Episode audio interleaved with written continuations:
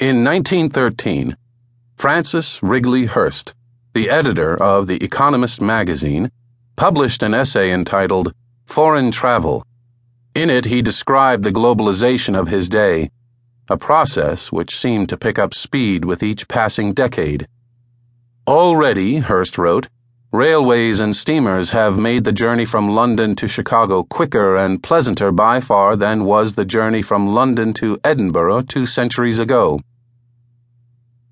English comforts and American luxuries, French dinners and German waiters are everywhere at the service of wealth. Wherever there is plenty of sport, good air for invalids, or good markets for merchandise, good hotels will be found.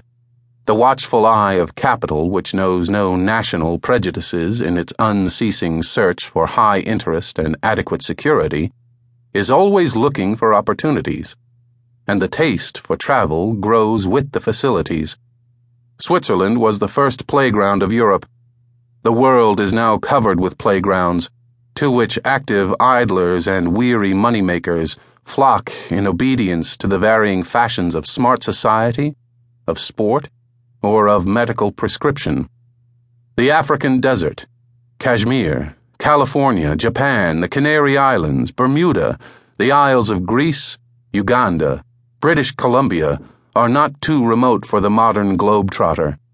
The commercial traveler is ubiquitous, and our own correspondent pursues wars and rumors of wars as keenly as the hunter tracks his quarry.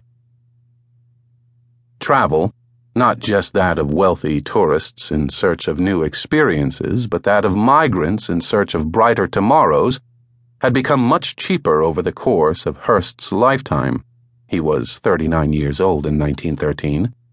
No wonder, then, he wrote, if the number of those who travel for pleasure or profit steadily increases.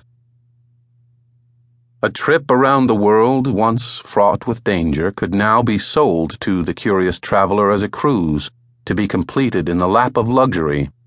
The Hamburg American line offered regular round the world journeys on the SS Cleveland, from New York to Europe and then via the Suez Canal to India, Burma, the Philippines, Hong Kong, Japan, Hawaii, and San Francisco, all for as little as $650. So momentous an undertaking as traveling around the world has always been pervaded by an atmosphere of romance and a spirit of adventure, declared the prospectus for the trip. In the modern age, however, the traveler was provided with a degree of comfort unimaginable to his or her ancestors. On the SS Cleveland, electric elevators connected the decks, and telephones allowed one to make calls from cabin to cabin.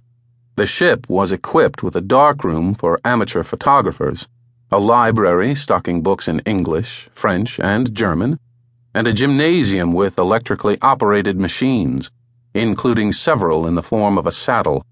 In 1913, the last leg of the journey from San Francisco back to New York was still by transcontinental railway.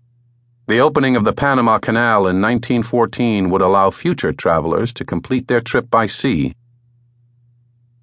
This audiobook is a circumnavigation of a different sort, starting in the capital cities of Europe London, Paris, Berlin, Rome, Vienna, St. Petersburg it journeys to the cities of North America Washington, New York, Detroit, Los Angeles, Mexico City, and then to the four corners of the wider world Winnipeg, Melbourne, Buenos Aires, Algiers, Bombay, Durban, Tehran, and Jerusalem.